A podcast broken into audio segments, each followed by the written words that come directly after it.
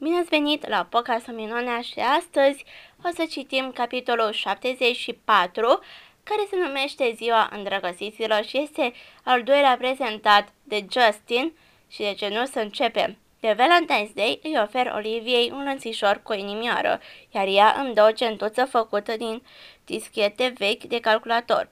E foarte tare că poate să facă așa ceva. Cercei din piese electronice, rochi din tricouri, traiste din blugi vechi, e foarte creativă. Îi spun că într-o zi o să ajungă artistă, dar ea vrea să devină om de știință, genetician. Nici mai mult, nici mai puțin. Vrea să găsească leacuri pentru oameni ca fratele ei, presupun. Plănuiesc să-i cunosc în sfârșit părinții, sâmbătă seara, la un restaurant mexican pe bulevardul Ensford, aproape de casa ei. Am toată ziua emoții din cauza asta și când am emoții îmi reapar ticurile. Le am tot timpul, dar nu mai sunt așa rele ca atunci când eram mic.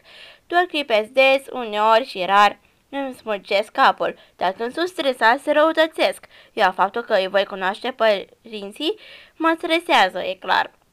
Intru în restaurant și îi găsesc așteptându-mă înăuntru. Tată se ridică și dă mâna cu mine, iar mama mă îmbrățișează, ba pumnul cu augii în semn de salut și o pup pe Olivia pe obraz înainte să mă așez. Ne bucurăm să te cunoaștem, Justin. Am auzit multe despre tine. Părinții Oliviei sunt extrem de drăguți. Mă fac imediat să mă simt largul meu. Chelnerul ne aduce meniu și îi observ expresia când dă cu ochii de August, dar mă prefac că nu văd. Cred că în seara asta toți ne preface că nu vedem anumite lucruri. Chelnerul, ticurile mele. Felul în care formițează August chipsurile de tortilla în farfurie și apoi bagă formiturile în gură cu lingura, Mă uit la Olivia și ea îmi zâmbește, ea îmi vede ticurile, Olivia este o fată care vede totul. Petrecem toată seara vorbind și râzând. Părinții Oliviei mă întreabă despre muzica mea, despre cum am ajuns scripcar și lucruri dintre astea. Le spun că la început am cântat la vioară muzică clasică, dar pe urmă am trecut la muzica populară a palachină și pe urmă la Zideco. Îmi ascultă fiecare cuvânt ca și cum mă interesează cu adevărat. Îmi spun să-i anunț că trupa mea are viitoarea cântare ca să vină să mă asculte. Sincer să fiu, nu sunt obișnuit cu atâta atenție. Părinții mei habar n-au ce vreau să fac cu viața mea. Nu mă întreabă niciodată, nu vorbim niciodată despre asta. Nici nu cred că știu că mi-a schimbat vioara clasică pe o scripcă cu opt coarde încă de acum doi ani. După cină merge la Olivia acasă să mâncăm înghețată. Câinele ne întâmpină la ușă. Un câine bătrân, foarte drăgălaș, dar a vomitat peste tot în hol. Mama Olivie dă fuga după prosoape de hârtie, iar tatăl ei ia câinele în brațe de parcă fi un copilaș. Ce păți fetițo, zice el, iar câinele se simte ca în rai. Scoate limba de un cod în coadă și stă cu picioarele în sus în unghiuri drepte. Tată, povestește lui Justin cu te-ai ales cu Daisy, zice Olivia. Da, zice Ogi. Tatăl lor zâmbește și se așează într-un fotoliu cu câinele cuibărit în brațe. E clar că a spus povestea asta de o grămadă de ori și că lor le place să o asculte. Vin într-o seară cu metrou, zice el, și un om al străzii pe care nu l-am mai văzut prin cartier împinge un covrig de blană într-un cărucior. Vine la mine și zice, Hei, domnule, nu vrei să-mi cumperi câinele? Iar eu nici nu stau pe gânduri. Zic, sigur că da. Cât vrei pe el? 10 dolari, zice el. Așa că eu își dau hârtia de 20 pe care o aveam în portofel și el îmi dă câinele. Justin, crede-mă, n-ai mirosit în viața ta ceva atât de împuțit. O iau de acolo și o duc direct la veterinarul din colț, iar pe urmă o aduc acasă.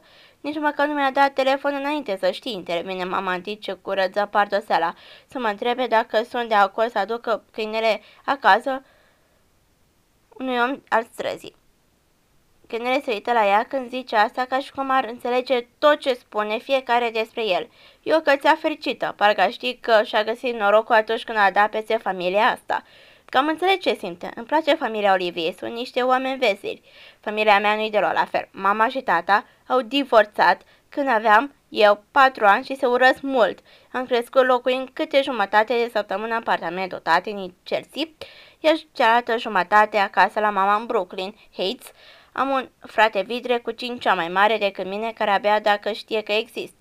Simt de când mă știu că părinții mei abia așteptau să cresc destul cât să Pot avea grijă de mine singur. Poți să te duci singur la magazin. Uite cheile apartamentului. E caragios că pentru părinții ultraprotectori există un cuvânt doar pentru, dar pentru opusul lor, nu. Cum protector există un cuvânt, dar pentru opusul lor, uh, cum să le spui unor părinți că nu te protejează destul? Infraprotectori, neglijenți, egoiști, duși cu pluta? Cred că în toate aceste feluri. Familia Oliviei toți își spun mereu unii altora te iubesc. Eu nu țin minte că mi-a spus ultima dată asta cineva din familia mea. Până să vină timpul să plec acasă, toate ticurile mele dispăruseră. Acesta a fost capitolul 74 și ne întâlnim sâmbătă viitoare la un nou episod care se numește Orașul nostru și este al treilea prezentat de Justice și prin acest vreau să vă cer scuze pentru că n-am postat ieri pentru că am, m-a luat valul cu nu știu ce lucruri și am uitat, uh, m-am jucat altceva, trecut timpul prea repede, dar acum postez asta și vă promit că o să fac săptămânal câte două episoade, ca să știți că sunt mereu cu gândul la voi. Cam de pe ziua de astăzi, la revedere! Mua!